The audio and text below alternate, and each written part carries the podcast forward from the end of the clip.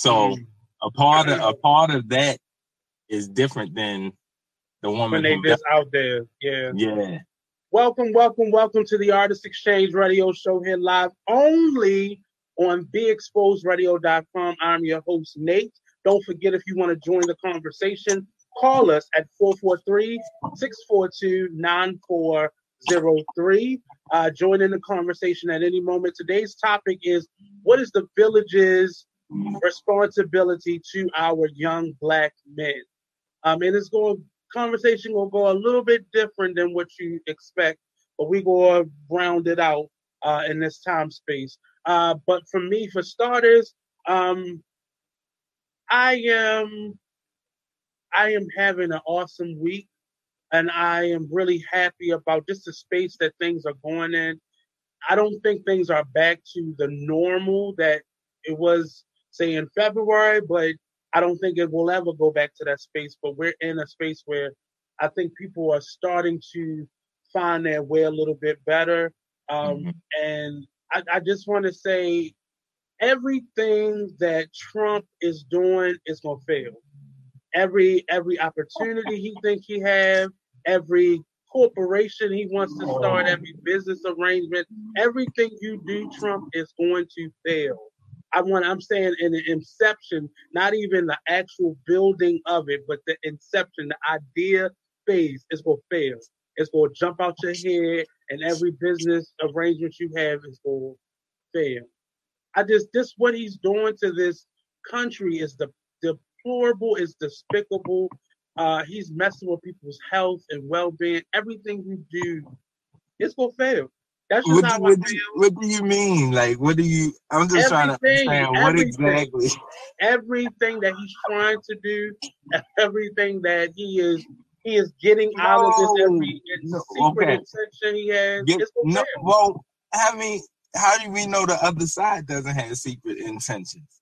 Uh, but at this point, I am okay. I am starting to see the actual results of some of the legislation that he's getting passed when it's dealing okay. with people's he is he he is now made it so now uh the people who have insurance under the quote unquote the Obama plan um uh-huh. now the the medication that you may be taking mm-hmm. he he's gonna well i'm not saying him directly because he's giving these orders to these insurance companies and to the system that is medicaid to now switch out and swap out people's insurance for a cheaper uh, brand or a cheaper form of it or something as an alternative where people have been dependent on that medication. And I'm, you know, I'm not angry. Are, are you saying it's cheaper as far as quality, or are you just saying it's a generic brand? It's not just about it being generic. It's a total different medication. It's not even the same medication. Like it's the medication, but it's just a different brand. This is totally different.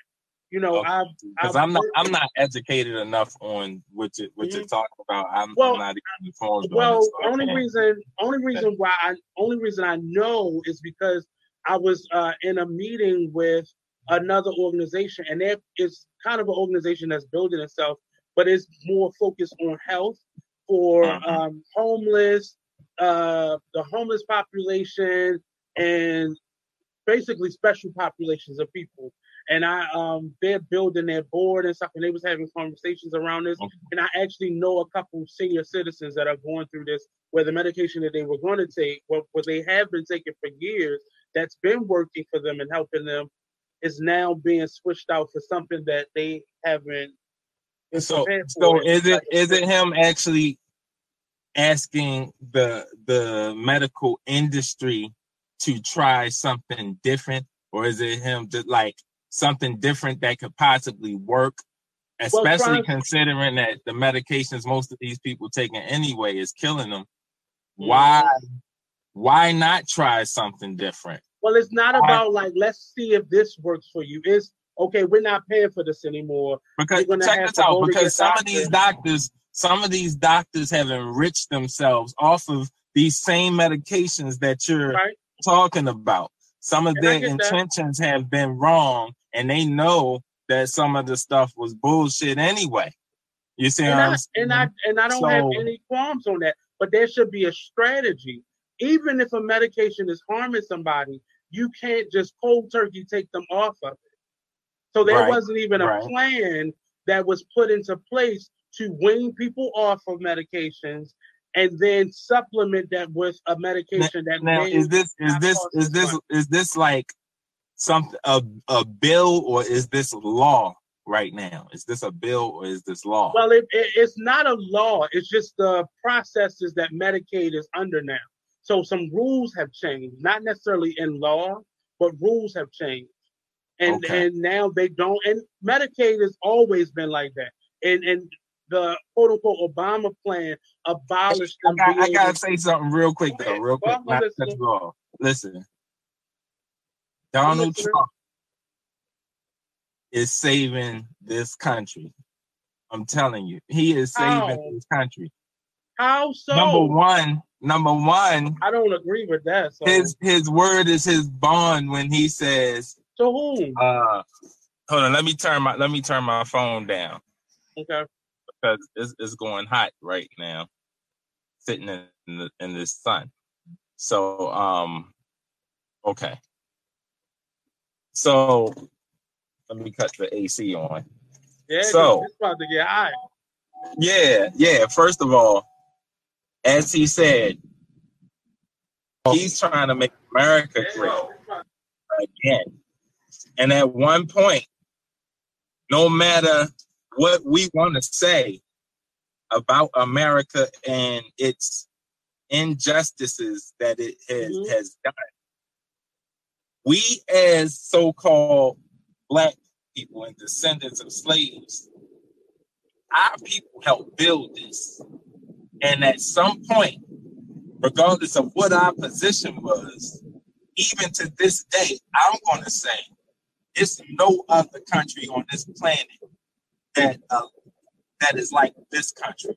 I'm I'm not going to shit on this country because I my people put and work into but in, this. In 2020, I don't think that's a good thing anymore. That there's no other country like the United States. I don't think that that's. Hey, a, hold on, we got to see. Hold on, we got to understand what this is because this is a place of potential that you don't have in other places, and that's what I mean by it. And it's only because of what our people have contributed to this through blood, sweat, and tears that this, no matter what side of the scale we were on that made America great ever. That's my point. I, I, but I just why, don't.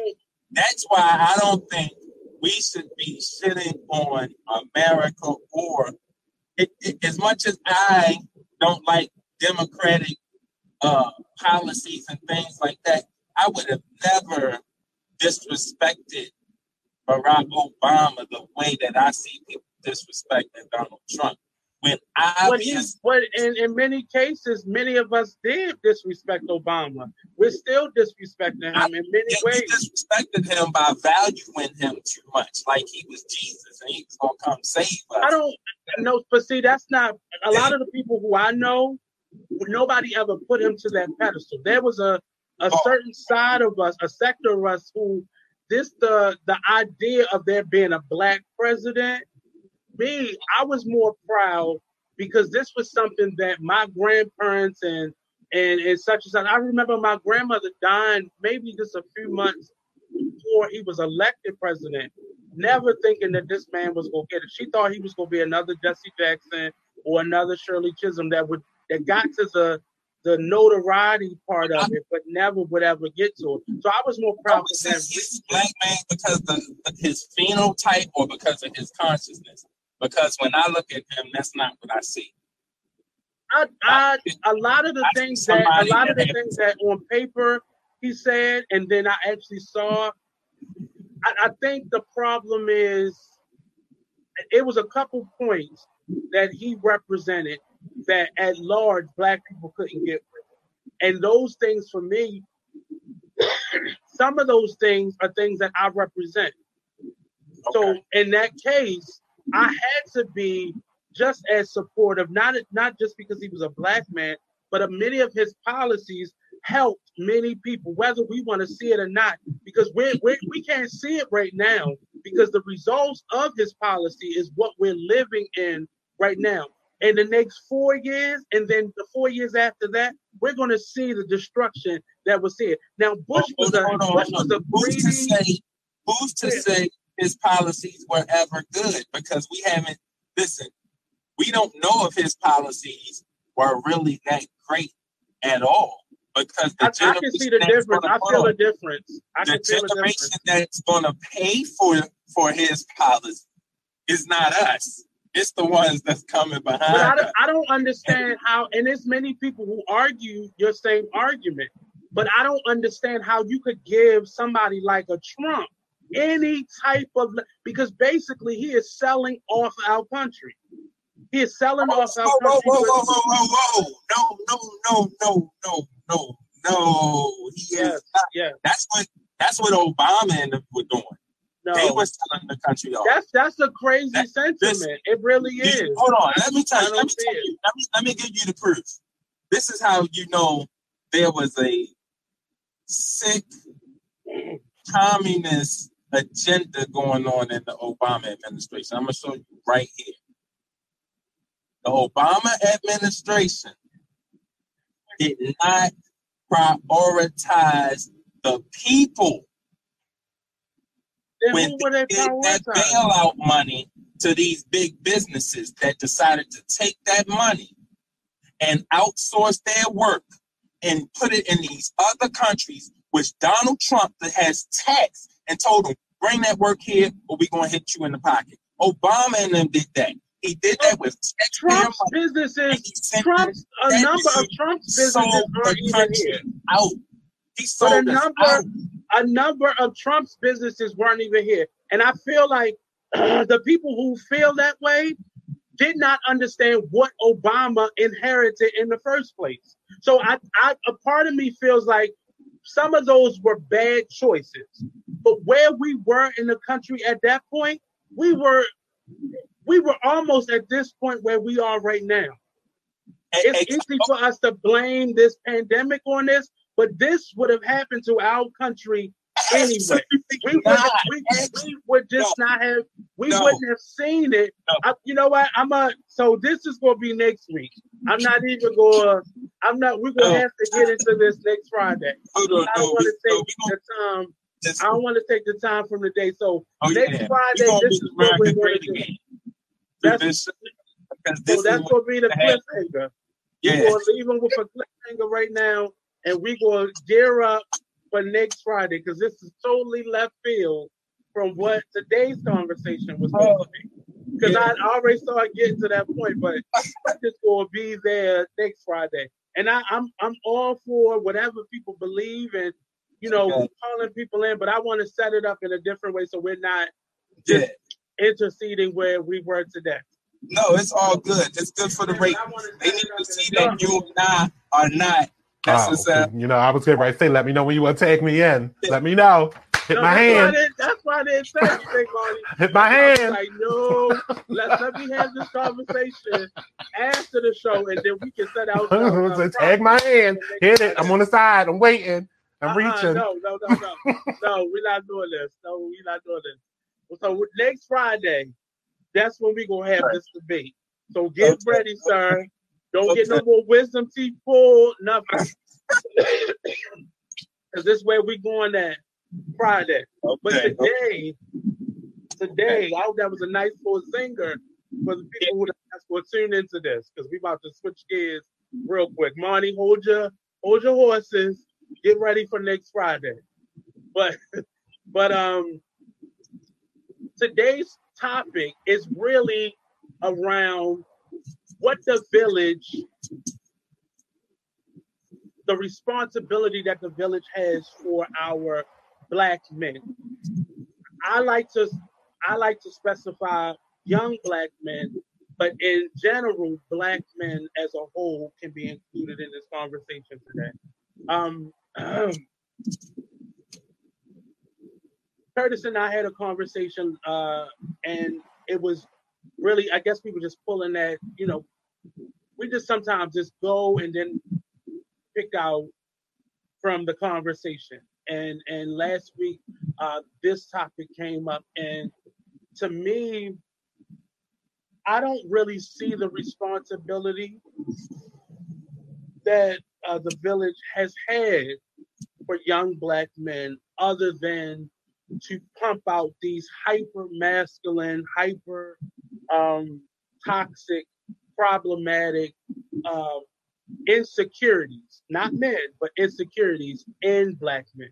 Um, it's a lot to be uh, seen as simply, and I think we have been we have been relegated simply as a as a human shield, as I said in our conversation, and a financer.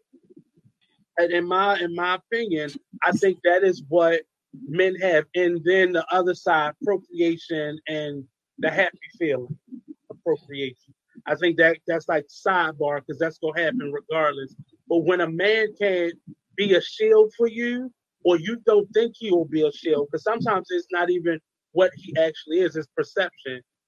We don't see the value in a man if he doesn't protect and um, he doesn't protect and provide. And if you don't see that in him, you're not even gonna give him a, a moment to have a conversation. And once you are with that person, that's all you desire. That's all I hear from black women outside of they want men to feel, but when a man feels, it becomes soft. He's he's he's crazy. He's Kanye. He's this. He's, you know. So it, it becomes an uneven balance because we're teaching our young men to be stand up, to be stand up gentlemen, to be providers, to be strong, to have the the protection over women, but yet we're showing them something different in our personal relationships. And often I feel black women raise black men to be the man that they desire in their bed versus this is my child, this is my nephew, this is XYZ, but I'm raising you in the image of the man that I desire for myself that may be somewhat unattainable. You want to give your perspective on this conversation? Um, before I hit on the very last point, your, your, the statement you just closed with, uh-huh. I, I, I want to say that I thought about some things from our conversation and I, I jotted them down in, in the book. Okay. And, um, I, so I would say this in general. This is this is what I feel the responsibility of the community is to okay. the black. And this is it's not a perfected sentence yet, but here we go. The responsibility of the community is to protect and provide the necessary resources and environment for the physical, mental, and spiritual development of the self actualized male, one who is self governed and values his life. Now, if they produce that, a lot of things in society are going to change. And that's what they are suppressing. They're stopping that from, from manifesting in society because when that happens, there'll be no more war, there'll be no more gangs, there won't even be a, a need for politicians, truth be told.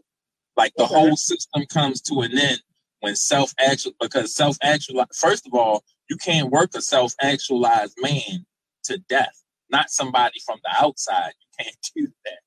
He's not gonna buy into things just because they're the status quo or because CNN or Fox News or or uh, uh, the Root or Austin or any of that says it. It's because he'll he'll have his own mind. He'll have mm-hmm. see. So let me speak on on this part real quick. When I talk about the uh, uh, to to protect, the, the, these are some of the specific things that I'm talking about. Number one is the security. This is not just physical, but this is also mental. So we have to protect them from the, the obvious physical threats, you know, murderers, rapists, pedophiles, and so on. But you also have to uh, protect them from uh, people who can extort them economically, be it creditors. Like you gotta meaning financial education and financial literacy has to be a part of a culture because that's what we need. We need a cultural change that's going to do that. That that economic responsibility, which includes being able to have shelter and so on, that and, and finances, the means to to move about in society, you have to be educated on that. And we definitely as a community drop the ball heavy on that. But that's that that part is the security part but then you have like, as far as physical health, we have to have a culture that deals with uh, uh, not simply like being like a gladiator as far as fitness, but caring for your body, how to eat to live, and so on. You know, mm-hmm. how to uh, take care of your body, how to rest.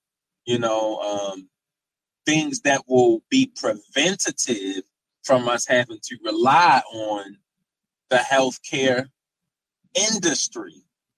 Right. You know, these are that's that's also a part of the physical security of of the male. So education is key, as they say in the Rastafari community. You know, education is key. We have to be given quality information so we can be in formation. You know, right information on how to take care of ourselves. That's and, and secure this body physically, you know, all the way around, all, with everything that that entails. That's just a part of it, you know. Um, yeah, I got more, but so, so I, and and this is this is our good start to the conversation because perspective is everything.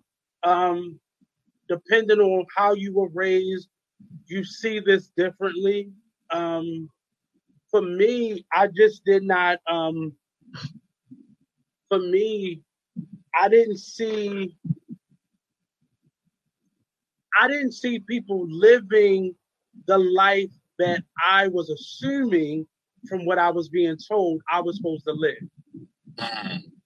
Uh, and that was for men and women alike.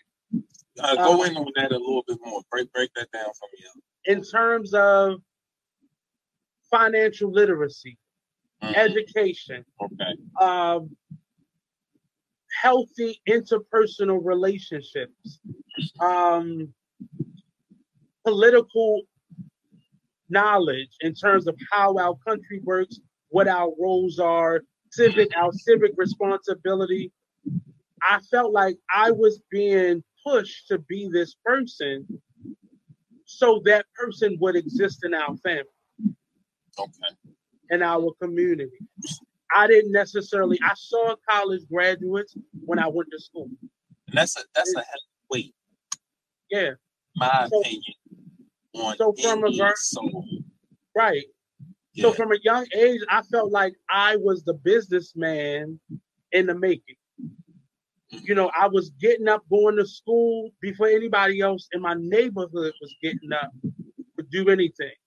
I was coming back once everybody had finished their day and had their feet up looking at TV, and I was still a couple hours behind that. So that behavior, I then began to see see another side of it.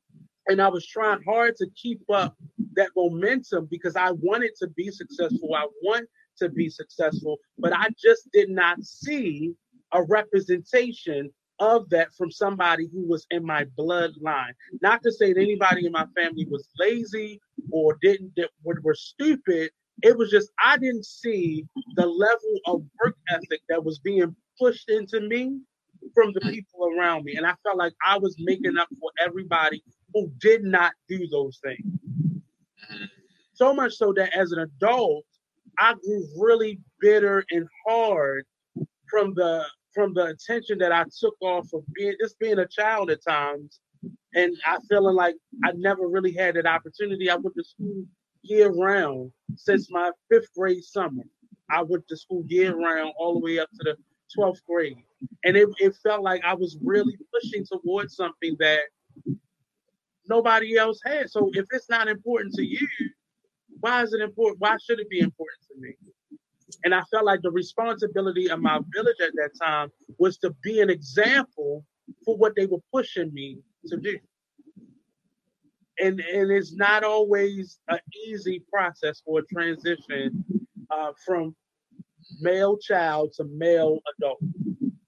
And I feel like often our young men are missing a lot of life's social um, uh, so we took a lot of social living classes, a lot of those social things that we need. How to right. deal with confrontation, how yeah. to, you know, uh, start a business. Yeah, those are two of my points that I have on paper. Community involvement, like in right conflict resolution. But I think it has to be more than like, oh, this organized group. There's a paradigm shift, like right. culture of how to deal with conflict that needs to be established within the community just for that purpose. So when nobody's around, it doesn't go down.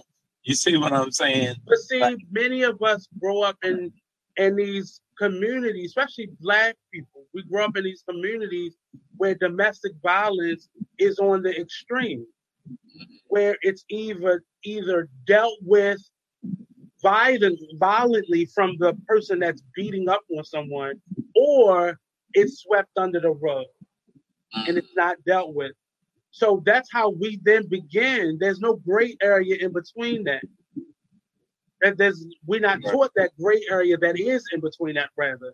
And and for many of us, we grow up not knowing how to solve basic arguments. And most you know times, you know why? I'm gonna tell you why we as black men don't solve basic arguments because our mothers never knew how to solve them with us. They yell at you. Like, I didn't have that experience. My mother, I didn't. I can honestly say I didn't have that experience, but I grew up in the neighborhood. It was nothing for me to be sitting in the house playing video games with a friend and see his mother come up and punch him in the chest when he eight, nine years old, like a grown man. Yeah. You're gonna be like your motherfucking father. You get on my mother, you know. Oh, I said, oh, brother, that was not. So, so pause, pause for a second. So pause. Oh, no. So we will pick back up Let's on that. Let's talk about it. Let's talk. So, so that the idea of normalizing single parent families. I, as an adult man now, I look back at who I knew my father, who I've learned my father to be, and who I knew my mother to be, and I would not have wanted my mother to stay with that type of man. So I'm, I'm just gonna put that out there right there. Okay. Okay. Because many of us have this fanciful idea of of the relationships based on a Bill Cosby and a Claire Huxtable of what right. uh, a parenting a two parent right. home is supposed to look like. Right. I'm not. that's know, Hollywood. I'm, that's social conditioning. That's all that is. That's it's social conditioning, but that is possible, and that's it's the argument that I always had. We we shun Bill Cosby for creating that image of what family is because most of us did not have it, and it seems that's so not possible for the eighty-five. That's not but, possible for the eighty-five percent. That's possible for it's possible though, and the fact that we don't see it as a possibility is something wrong with us. It wasn't anything wrong with Bill Cosby's uh, force. Speaking of, of the portrayal of, of, of a unified family or a family where parents are are at the top of their game in both law and you know the medical field as he was supposed to be and they were raised in a family because the rich people that I know, whose parents are doctors and lawyers, they don't raise their children. See, but see, but see, but see, that's so, that's the see the I, idea, the idea of that, and and and this is probably a, a good nannies. counter. But see, that image had nothing to do with money. It had everything to do with the family structure. It had so, nothing. So we, we, is... we saw them living an affluent life, but it was never about money. We never heard them talk about bills or money, which was an issue because in the oh, real world, that was the main issue. Okay. But the whole idea is no matter what you have, you could you can go from the Cosby Show to the Evans to you know it, it was about the family unit. That's and and that's the part that I always defend on that, that show. I, I that I get that part, but it was it was not about the family unit of the 85 you know what i'm saying? Meaning it's so so one of the things in the communist manifesto when it talks about the creating of the of the, the creation of the boule class right basically mm-hmm. what you do is you'll have some that that are, are going to slide. Perfect example of what i'm talking about is this right here. I'm gonna show i'm gonna show you right here. 85% of the people in this country right now, regardless of their level of education, right now, mm-hmm. don't have ten thousand dollars in the bank. That ain't a reality. What we saw on the Cosby Show is not, especially if we look at what we see going on around us, like right now. Be it right. black community, white community, red community, the Asians that I know that come to this country, the Africans that I know that come to this country, they say they never worked this as hard and where they come from as they do over here. So over here, what Bill Cosby put in front of us, there's a price that you pay to attain that. And part of that is you not going to be raising your kid. If your mommy is a lawyer and your daddy is a doctor, mm-hmm. I know mm-hmm. doc- doctors, you know how, how hard they work. First of all, they're workaholics. They're workaholics. We're, we're not going to just be all. Uh, I've seen it too many times. I played baseball. I, I'm not going to say names, but I played baseball in Little League with a prominent lawyer slash judge's son mm-hmm. this city. I'm not going to say his name. For three years, I played with this kid. When I say daddy was never there. Mm-hmm. But see, the problem. But they had money though. But see that. But see, we keep we keep equating uh, money and success okay. to the family unit because mm-hmm. as a doctor it's still possible for one to be a doctor and the mother to be a lawyer it's very possible but when we start talking about pursuits when we start talking about that then that's what takes us away from our family so i we gotta get this vacation we gotta it, it becomes so much of about the money because you right. can be a successful doctor and still have the time. My best friend from uh, middle school, his dad was a doctor, and, and okay. it was just about the time because I saw the exact opposite. I saw but his so, dad so how does that, time. How does that help a man self actualize and and because we and value himself? Hold on, check that. Check out what I'm saying. So you you spend the first 17, 18 years of your life in the school system, right? Getting conditioned six hours, seven hours a day, just like your parents take their ass to work nine to 5 mm-hmm. sometimes longer. They breaking you in, right? With compulsory schooling, right? I'm sorry, I scratched my back. I don't I don't think it's hold on, hold on, hold on, hold on, hold on, hold on. So they they breaking you in, right? Mm-hmm. to, be on the manufacturing line somewhere in, in society, right? Okay. By giving you this mass constructed idea of, of education. So they get you to do that 17, 18 years. You go on to higher education, that's another four years, maybe six, eight. Okay. So the prime years of your life, okay, were given to the this pursuit of education in order for you to become this doctor or lawyer and so on, right? And then you got to do, you know, practice and this and that and the other and so on. So by the time you have a family, you're on the grind to pay off these student loans. I'm talking about the reality of, of right now, not just what the show said, but, but the reality of it. You got these student loans to pay back. Okay. So you got you're gonna work your ass off to pay off a quarter million dollars worth of debt. Um, if you starting a family at 32, maybe first of all, you don't even know yourself.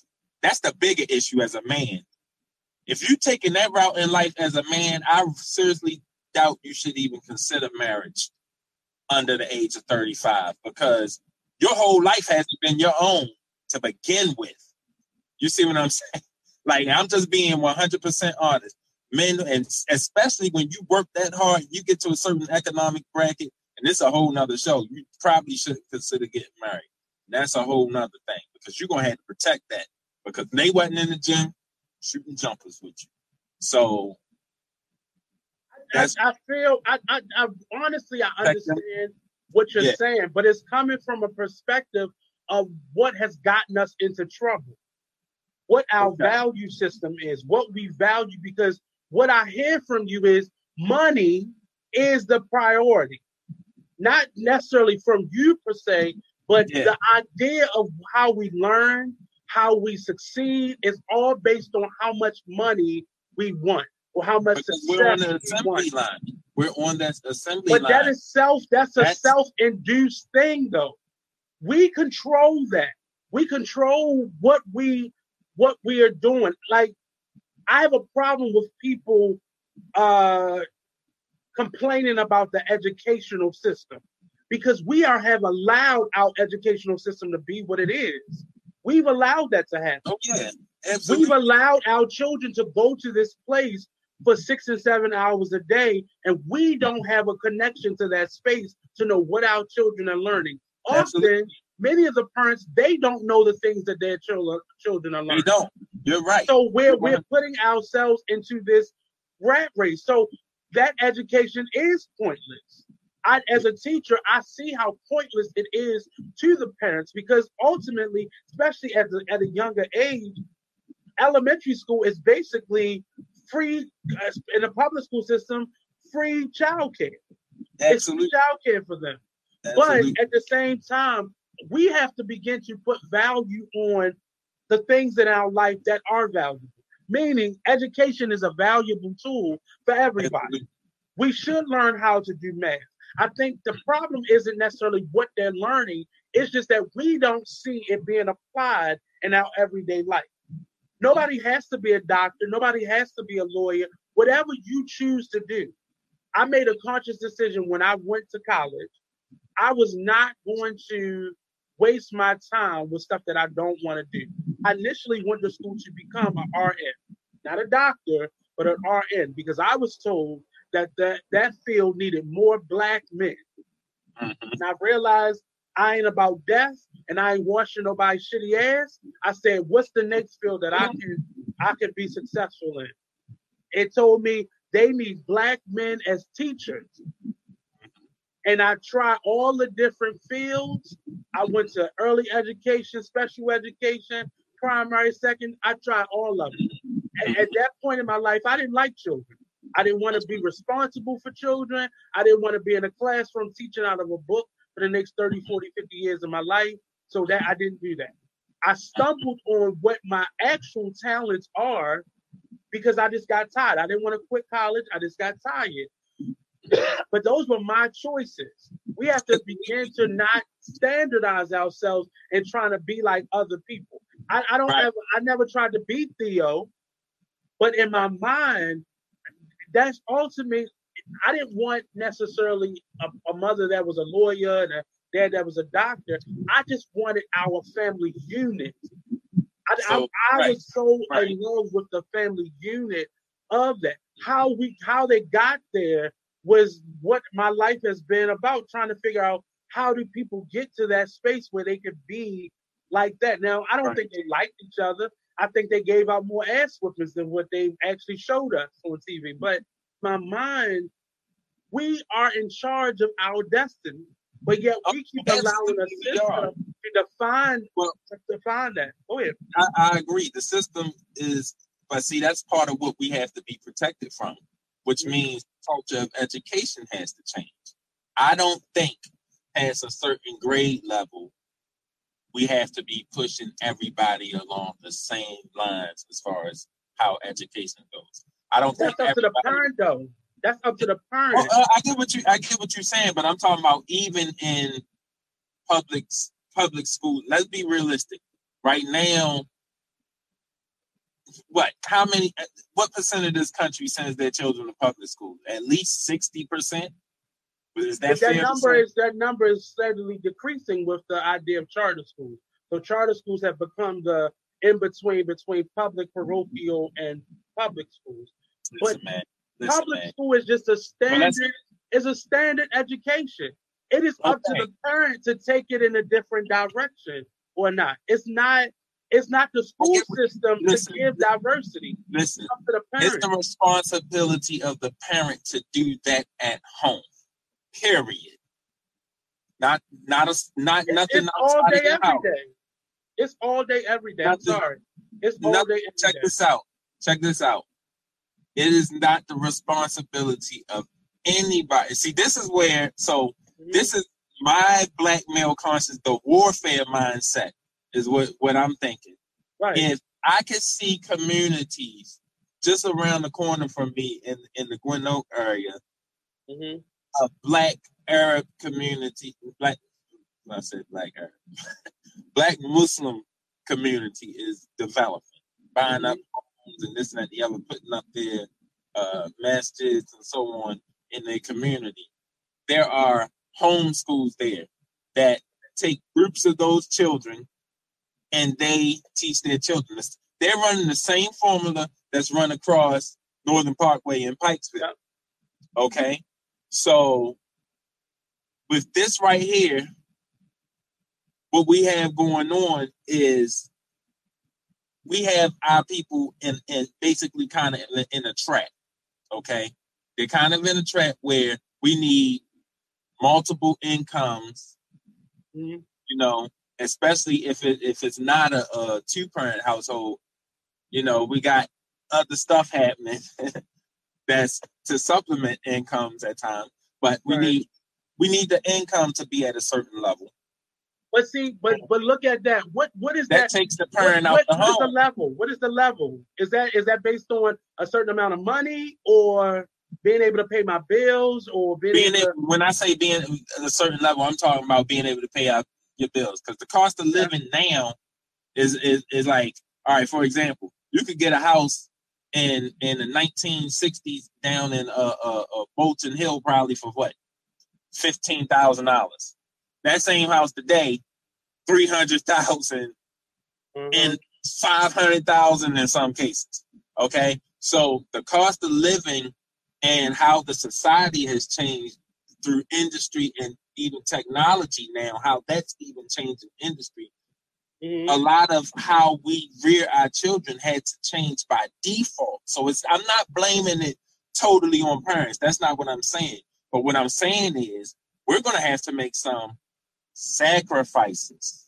Sacrifices, yes. We're going to change this culture, meaning like by, by the grace of the Most High, I'm able to provide for my children off of my craft.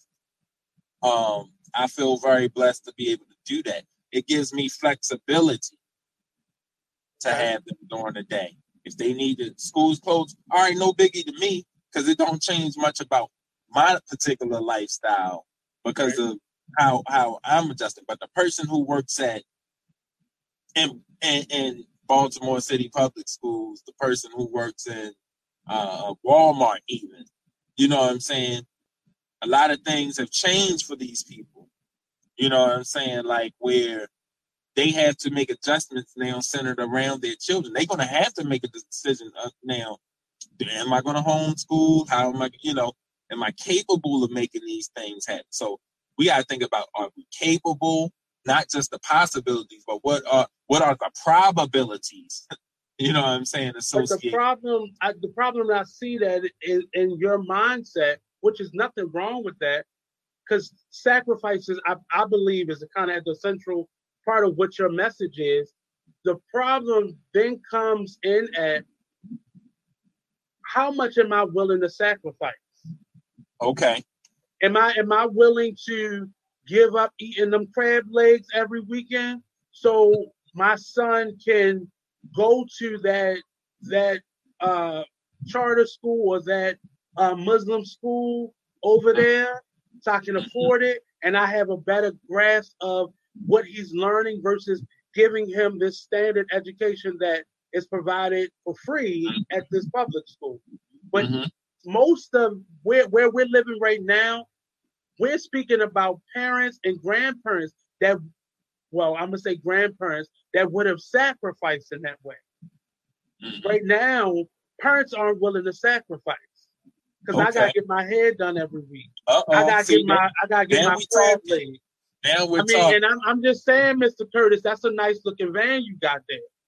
But did you need that nice looking van? Because you had, you know, I'm I'm just that's but that's when you say you sacrifice, right. we gotta we gotta get down to the bare minimum. Uh, Mr. Slow Motion Will says you right. It had nothing to do with the money. I'm thinking referring to the show we were talking about. But sacrifice means and and and I I preface that saying that I wouldn't want my mom to stay with my dad, but as a child up into probably like 31, mm-hmm. like I would pray silently backwards, saying, I just wish my parents would have tried harder.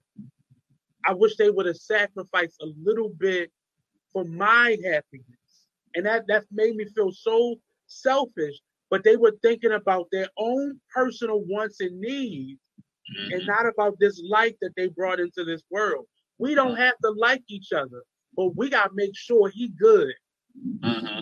And I see a lot of parents doing that. I see a lot more dads starting to think that way because they're starting to con- connect how they were raised with how they're now raising their children.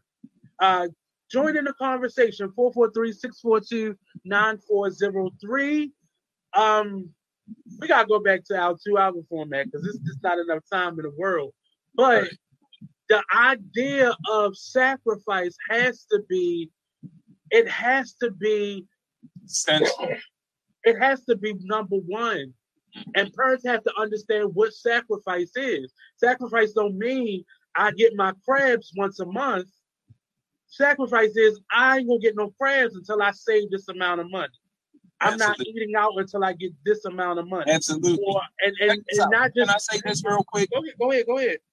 I, a part of my my philosophy on the evolution of of of our community right goes directly with our eating habits. I think it's that one thing. I was just I was just teasing people about the crabs because that's what they. No, no, no. Let's get let's get with it because that's not cheap. I see people who struggle to pay their phone bill, but they have some. I don't I don't eat crabs and stuff, but right. they have the, what's the long things called? It looked like a, a alien crab leg. I think they like the colossal crabs or something like that. Yeah, they have all crabs. that stuff with butter, garlic, shrimps, and all that stuff. And them, and they, I'd be like, how much? Seventy dollars. What? Seventy? What the hell? Seventy dollars to eat? I just uh, bought crabs for my mother for her birthday, and it was about ninety dollars for like two dozen. Yeah. See, that's that's that's that's to, to so if we could change our eating habits our um our desire to uh this appetite for certain levels of now I like fashion stuff, but some of this stuff is ridiculous. You know what I'm saying? It's I'm all to be noticed. Nobody's sitting in that house doing a, a, personal fashion show. This stuff is right, exactly. That's that ego. That's that ego, that desire to be worshipped and adored. And that's gonna sink you every time because you'll get yourself in a car note that you can't afford you'll get yourself in a mortgage that you can't afford. It's not know, like personal experience, sir. It's not like personal experience. Bro, bro. I just been, saw I just I just took a walk around the neighborhood. There's a brand new store that is real hood rich. I saw mm-hmm. people, it was it was raining earlier. It was and because of the social distancing, these people were standing outside waiting to go shop in this store. Now I'm all about supporting black business. Don't get me wrong, but it was it's at least on this these two blocks of 25th Street. There are at least six or seven black-owned stores that you can go buy clothes with now. You've never been able to buy clothes in Charles Village before. Mm. It was a store just a few buildings over from that, where they could at least went in there to look while they were waiting to get into that store.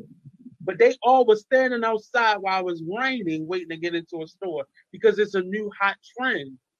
Mm. I'm just, I get you. I really do. I, I think we we may be from different perspectives on the same side, but I think we owe it to our children right now yeah. to do better. When they turn 18, yeah. go on and get your life. Yeah. But get them to that point where they're they're starting off on a better. You got right. parents that it feel like they just living day to day, just waiting to just push that child out. Right, because they, there's no joy in having children these days. Mm-mm. It's all financial. It's just like marriage. It's a financial plan. Yeah, it's it's it's and uh, a friend of mine had a post on Facebook about how in various communities children were being taken out of so-called low-income black homes, but they could be in abusive situations in affluent homes and wouldn't be necessarily taken out because it's deemed a safer environment. And they're being I, they're being taken care of. Right.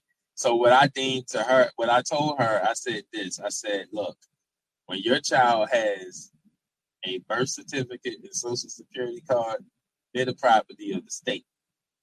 Period. So when they come a CPS or whatever come to take that child, you're going to go through a process. It's going to be a process on your hands because you're you're basically holding property in the eyes of the government. It's some it's some that's a whole nother conversation. But see, that kind of stuff is what our community needs to ensure that our children, especially our males, are not just another number. Not just another number. Those but see, that's the- that's what they've been in in in many cases. How young men are being raised from a home perspective, especially when they have multiple children and it may be girls and boys, the mm-hmm. girls are being raised to survive. So they're being taught life mm-hmm. lesson skills. Mm-hmm. And in many cases, the young men are given a, a, a pass in many cases and given the dirty work to do. Mm-hmm.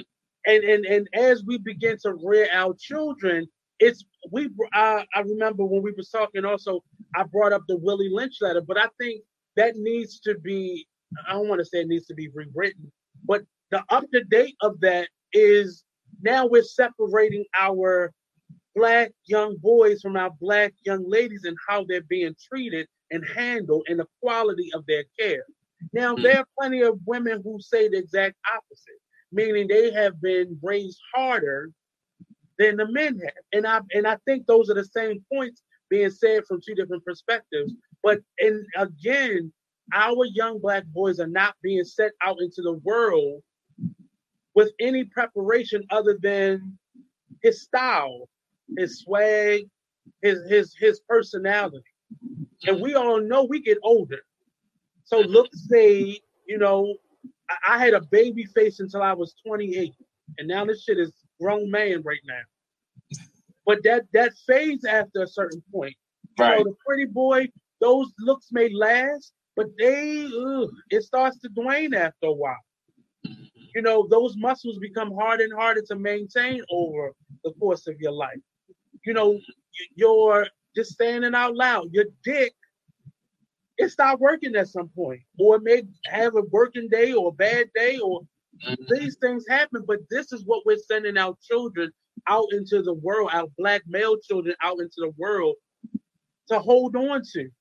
Mm-hmm. You know how many male thoughts there are right now on TikTok, on Twitter, on OnlyFans? Over the weekend, I was just scrolling through and I was trying out TikTok, and every other video was a young black boy with some hooping shorts on, showing off what he got indirectly. And I was like, this is what the fuck this is? Like, mm-hmm. why are we here? Like, what? We're why in a, well, we're in a, part of what's happening now is is that they're trying to um over sexualize everyone. I've, I've I've even seen it with young young girls. Like I was riding, in, you know, through the streets today. I was like up in Pikesville somewhere, and um, people need to be careful with their putting their children outside in. You know what I'm saying? Like they don't need to.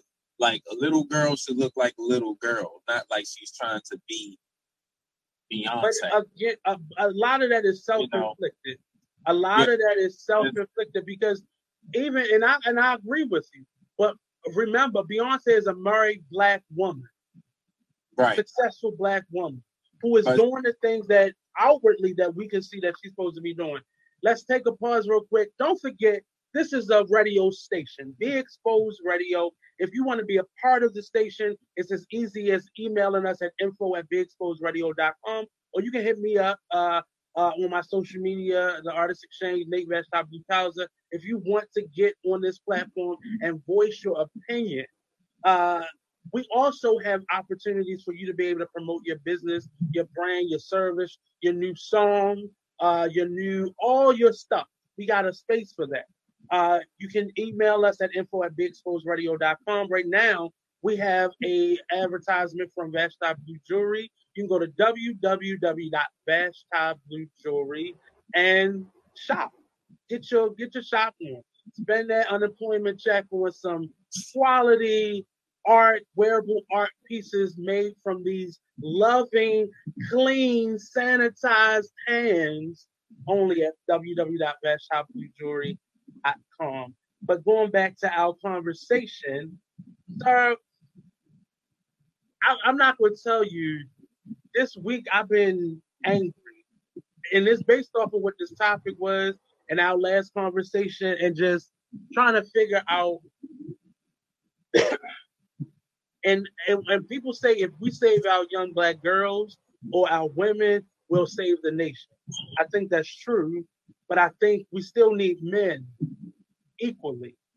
And if we if we save our young black boys and we rear them and guide them to be black men, not just a black man who can tie a tie or who got a nice shape up, but black men who who feel, who can express, who can communicate, who can work, who can thrive, who can dream.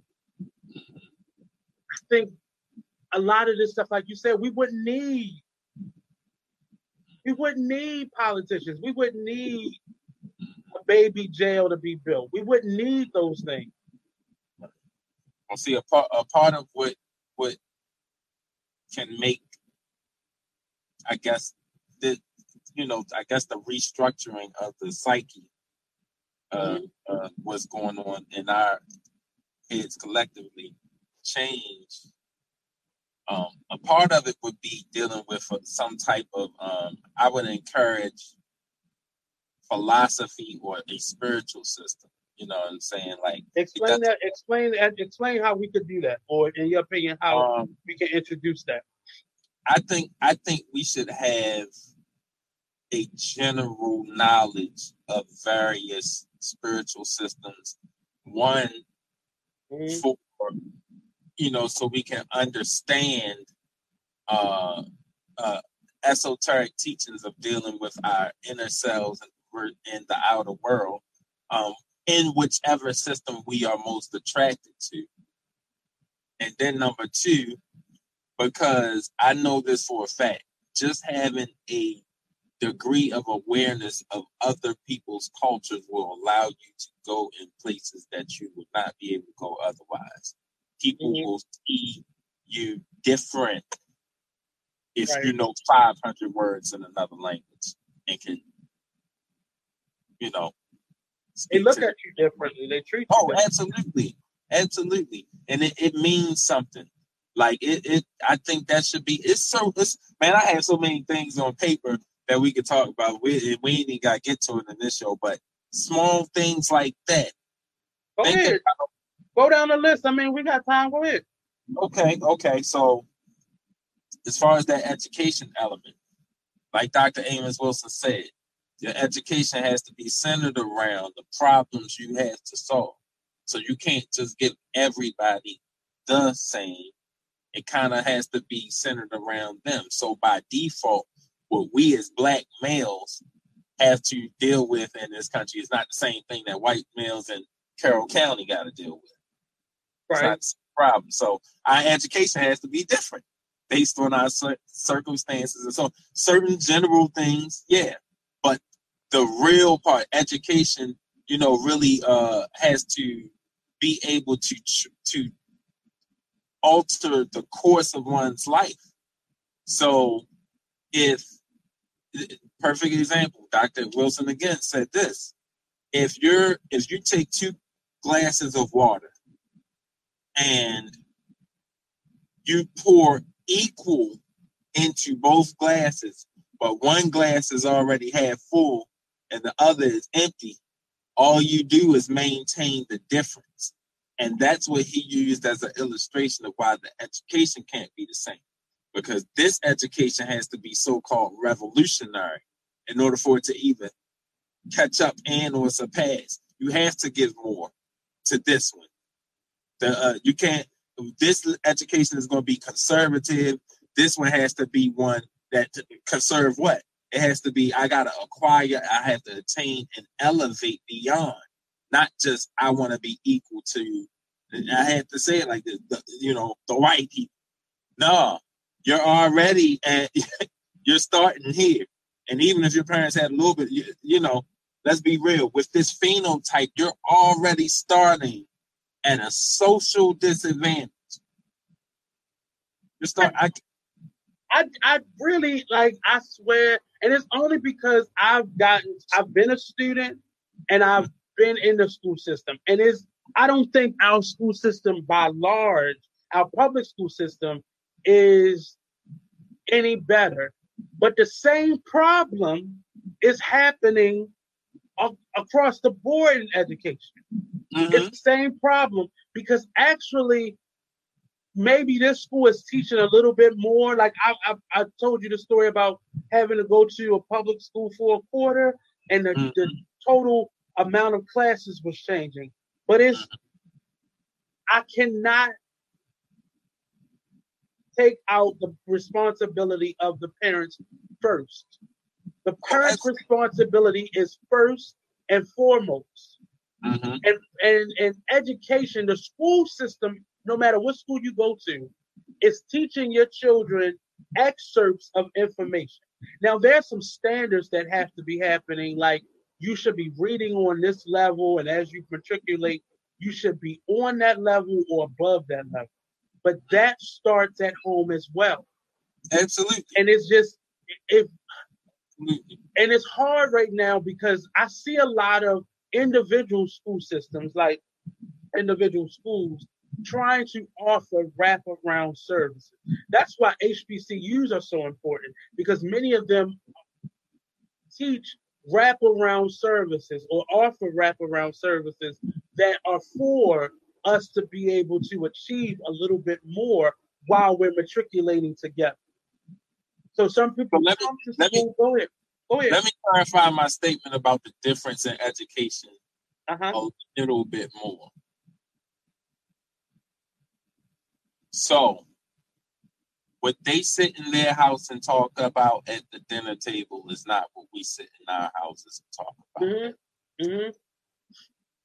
That's that's what I'm, I'm not worried too much about the system as much as like like I say like when I say it's one hundred percent the responsibility of the parents.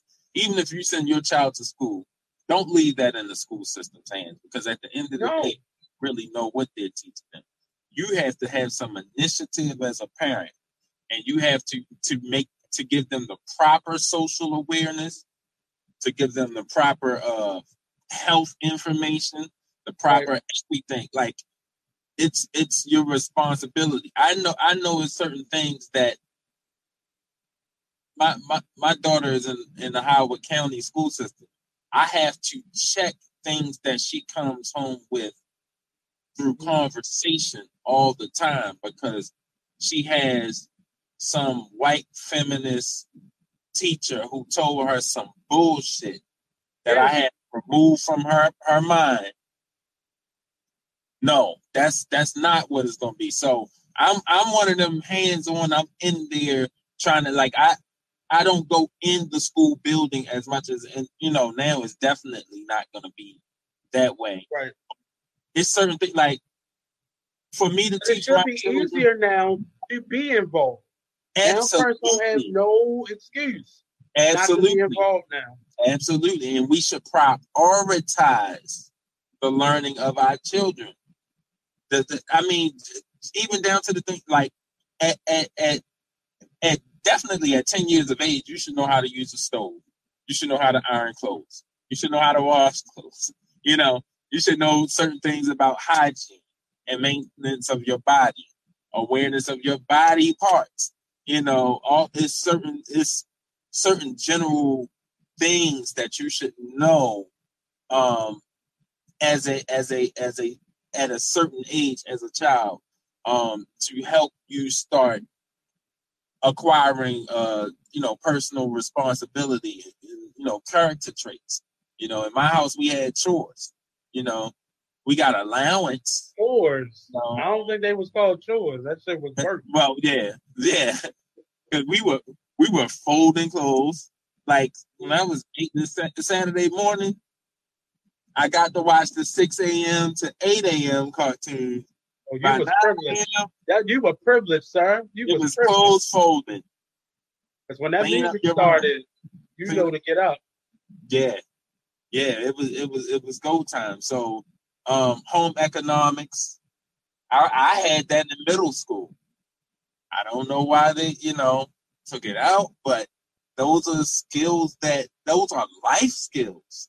you know, I, and this is, the- I'm, I'm, and honestly, and I'm a teacher that I teach less and I give more life skills, and that's just, that's just how I've had to do it it's frustrating seeing children come into the classroom without basic knowledge of how to be respectful. Mm, But those things need to be taught at home. I should not be Mhm. teaching you how to fold clothes in second period. That's that. right. That's that's not no no. Let me tell And you I have to- no. Let me tell you why that happened. Because they were going to acquire control of the children. So with you doing that, when they when they knew the day would come when mommy and daddy would both be out the home, because mom wants to be a professional woman too, and dad, like let and let me say this real quick. For people who don't know, especially for the for the sisters, I want to tell y'all this.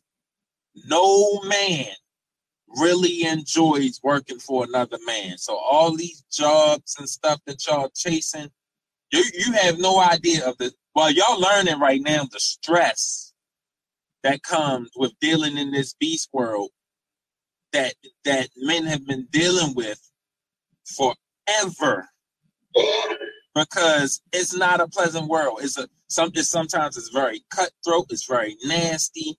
Uh you deal with social issues such as bullying, like even as adults. Like it's a lot of y'all know because most of the women I know don't like working with women. So when when I say men deal with shit all the time, social pressures, certain things that we are not even raised necessarily. Like I think men should learn uh, some type of self-defense system growing up because we have to. It's certain things like because you're 100% responsible when you walk out your door. You're responsible for yourself. Nobody ain't nobody coming to save no man. Ain't nobody coming to save him. And, and nobody want to hear, but if the damsel in distress cries out, everybody's coming. Trust me, the social contract between that's why when I hear, even on the news, when I hear people go off about they shooting women and children now, and I'm like, well, they've been shooting men, and y'all act like it's worse now that women and children are, that disgusts me. Because he should have been able to defend himself. That's always the argument. Yeah, like, well, it's just another man gone. Like that goes back to that security I'm talking about. We can, we have to culture ourselves out of saying that black male lives matter only to the point of them being sacrificial lambs. We That's- gotta and stop that's where that. we got that's and that's where this conversation came from. That idea of being human shields and finance. That's yeah. that's that's the, that was the no. meat and potatoes of it. That I'm I'm definitely not teaching my sons to go out that way. I'm not I'm not instilling that in them. I'm teaching them that yeah, you you know, you do have a responsibility to society. But I you one of the things I've been thinking about lately is that, you know, say I'm in a random spot and uh, uh, I see an injustice happening, a person being victimized by another person in a way that normally would require the police getting involved. That's exactly who I'm going to call to get involved because I'm not running to be cat and save them for nothing because my daughter and my children need me to come home. Right. They need me to come home. Now, people was, are you less than a man? Men just, because I, I see that man shaming all the time when we see this drama escalating in the streets. Listen, if a man has children, a wife, a family, a hell, if he ain't got none of that, your life matters. Make sure you okay. Because at the end of the day, you know, you, you know what I'm saying? I don't like the idea. We've seen it happen too many times. Men call themselves intervening in situations that they're not equipped for. And it cost them their lives. And it's no hero, it's it's no holiday for them after they did. It's no mm-hmm. holiday for them after they did. You know, nobody remembers you anymore. So that's one of the things that has affected me and has changed about me Whereas I had a history of running into these situations at times, being, you know, I'm not saying you don't speak up, you know, but um, your life matters. You know what I'm saying? Like your security matters. Sometimes you could, you know, everybody's crying. I'm not a defund the police guy. I'm let the police handle that shit guy. That's what I am because I need to get home to my children. And it's so so because we're we're almost at that time. I wanted um it, it's it's frustrating and I'm not at a space where I'm giving up, but it's frustrating. Um and just to kind of tie it all together, I had uh I've been watching a lot of uh I love watching interview shows. I don't care who's doing it. Um, mm-hmm. Some of them I can't watch that well because some of it is nonsense and it becomes um, something that I don't align myself with. Uh, but I shared uh, on our social media pages, Twitter, Instagram, Facebook, um, an interview with Joe Budden on the Joe Budden podcast, uh, and it had to do with DMX uh, during the versus battle between him and um, Snoop Dogg. I watched that battle, but I don't. I had to go back and watch to hear him say it. And it, he didn't throw it away, but he made the statement and it was awkward, even in the the comments. And I I watched the podcast, the Joe Budden podcast, and the gentleman, a white gentleman, I might have to preface that, brought up the fact that uh, DMX had been molested at the age of 13 by, I believe, like a 26 year old woman um, and his DMX mind, the lady must have offered him a pair of tennis shoes not to say something or to do it to her or whatever it was. And he equated that happening to him with how, why he's been so promiscuous as an adult and from that point on. And it's well known. The problem I had with the conversation on Joe Budden show was more so the two gentlemen, the two black gentlemen that were also on camera, one seemed uncomfortable and just got quiet. Uh-huh. So Budden is not a quiet person, so he outwardly began to almost snicker and laugh and say things that that showed how uncomfortable he was. Right. He prefaced right. that uncomfortability by saying, "Well, that's how most men start having sex." Mm-hmm. white man who brought it up, and I, I don't want to keep calling him a white man, but I'm gonna learn his name. And but it was just the fact that it was a white man defending us, um, and and was, both of the brothers were physically, visibly uncomfortable speaking uncomfortable. And that and it's not me downing them, and that's not what right. we're saying. We're not down. We could see how uncomfortable they were, but how they mm-hmm. dealt with it was one gentleman that was quiet was like, "Yeah, I see it, but you know," blah, and kind of tried to ease out of the conversation, whereas the other one joked his way out of it. And the the guy brought up a point. There were over one billion impressions, meaning it doesn't mean one billion people saw it. I think it was like two hundred and some dollar million uh, um, one one person viewers watched this. Over a billion. And if this was uh, uh, Jill Scott saying this in her versus battle, the world would have paused. Oh yeah. It would have showed sympathy and would have wanted more information on who the person was and at this point, we would have gotten the babysitter's name, address, where they work at. Mm-hmm. We would have figured out all of that stuff at this mm-hmm. Point. But mm-hmm. because it was DMX, and DMX is is as I always say, men only normally receive the help when they're so far gone in any given circumstance. But because DMX has a reputation of being a drug addict, an alcoholic, he cheats on his wife, he's very verbally abusive towards her, he doesn't really take care of his children. He's been mm-hmm. in and mm-hmm. out of jail, in and out of trouble. He's he's like the bad boy of, of hip hop, uh, one of the bad boys of hip hop. And he just had this loose cannon reputation. People did not see it. And he's a black man. People refused to see it. Mm-hmm. Went over it. And I, I was just interested, and uh, we probably got like six more minutes left. But mm-hmm. I was so pissed off and watching it. Mm-hmm. I was so pissed off because he wasn't even in the room and you couldn't take the issue seriously. Mm-hmm.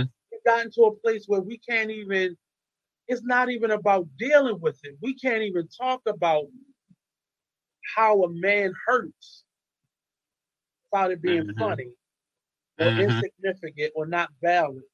Mm-hmm. And, and and I think my question on my post was, at what point will men be allowed to feel and get through the trauma that they've been through? At what point can we?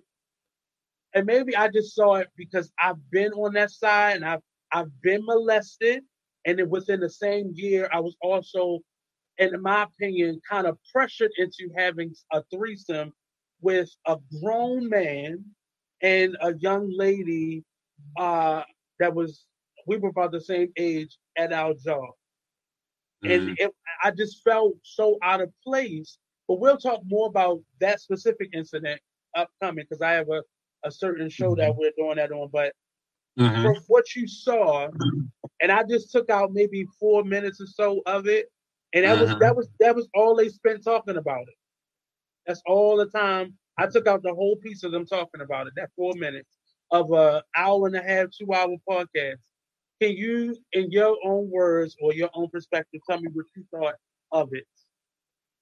Um, I think the the reaction of the two brothers on the on the show uh, was the reaction that we see often in our community mm-hmm. when it comes to talking about child molestation, pedophilia, sexual assault.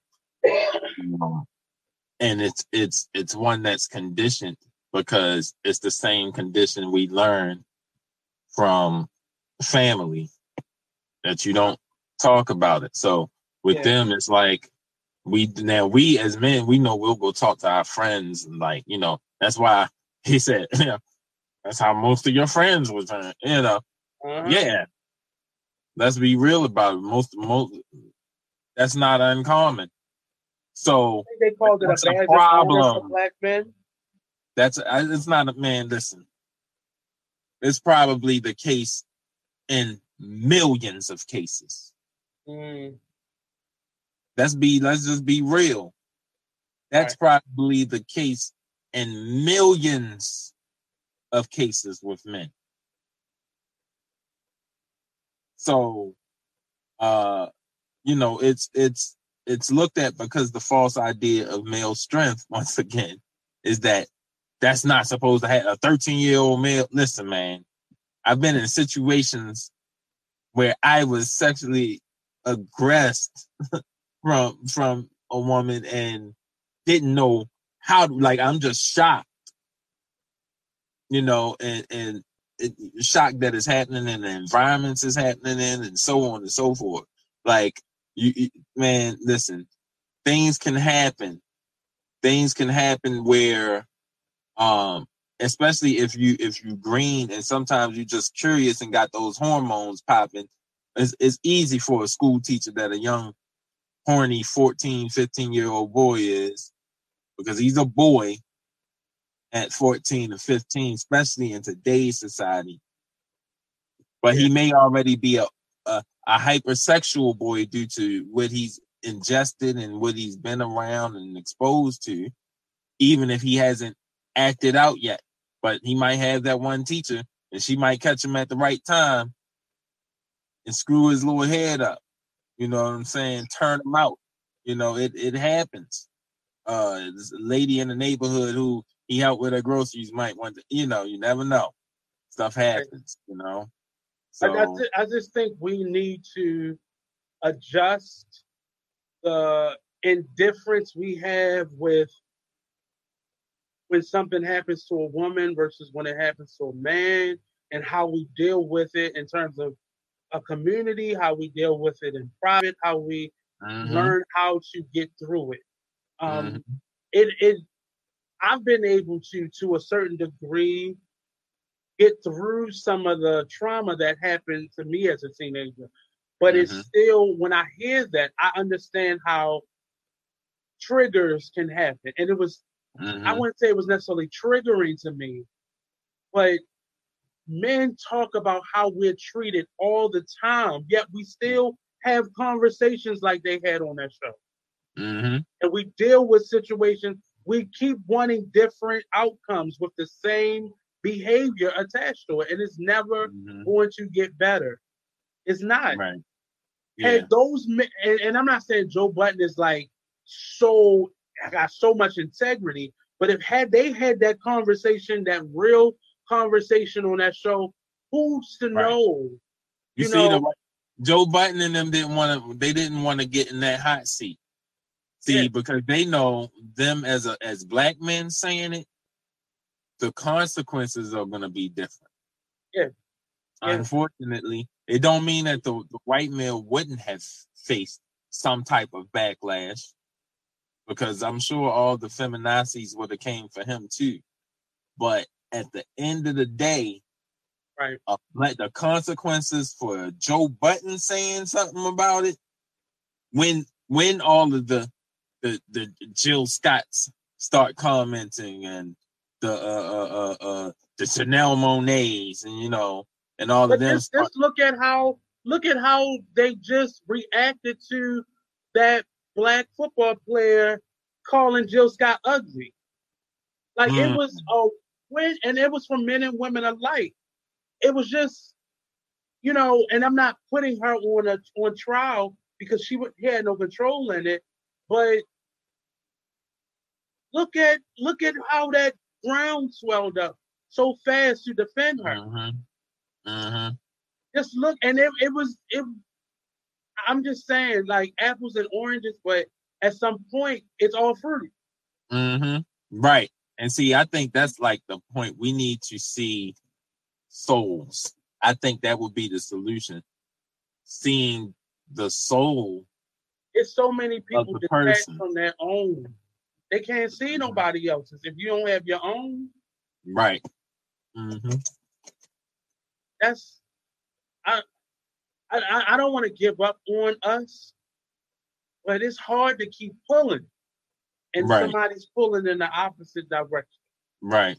It's hard to right. keep on that. That tug of war game with our souls, like you said, our salvation, mm-hmm. our souls, just our it's mm-hmm. nothing else, our souls. It, it's hard. Yeah. This has been another episode. It's hot, sir. It's hot of the Artist Exchange Radio Show. These Fridays are therapeutic for me. It really is helping me to put things into a different perspective and how I treat other people and how I allow other people to treat me. Um, and just being able to communicate with another brother and just being able to honestly speak, even when there's a difference of opinions, because we gonna get on that Trump shit next week. I, I don't, I don't know what the hell you talk about, but I really am. I'm.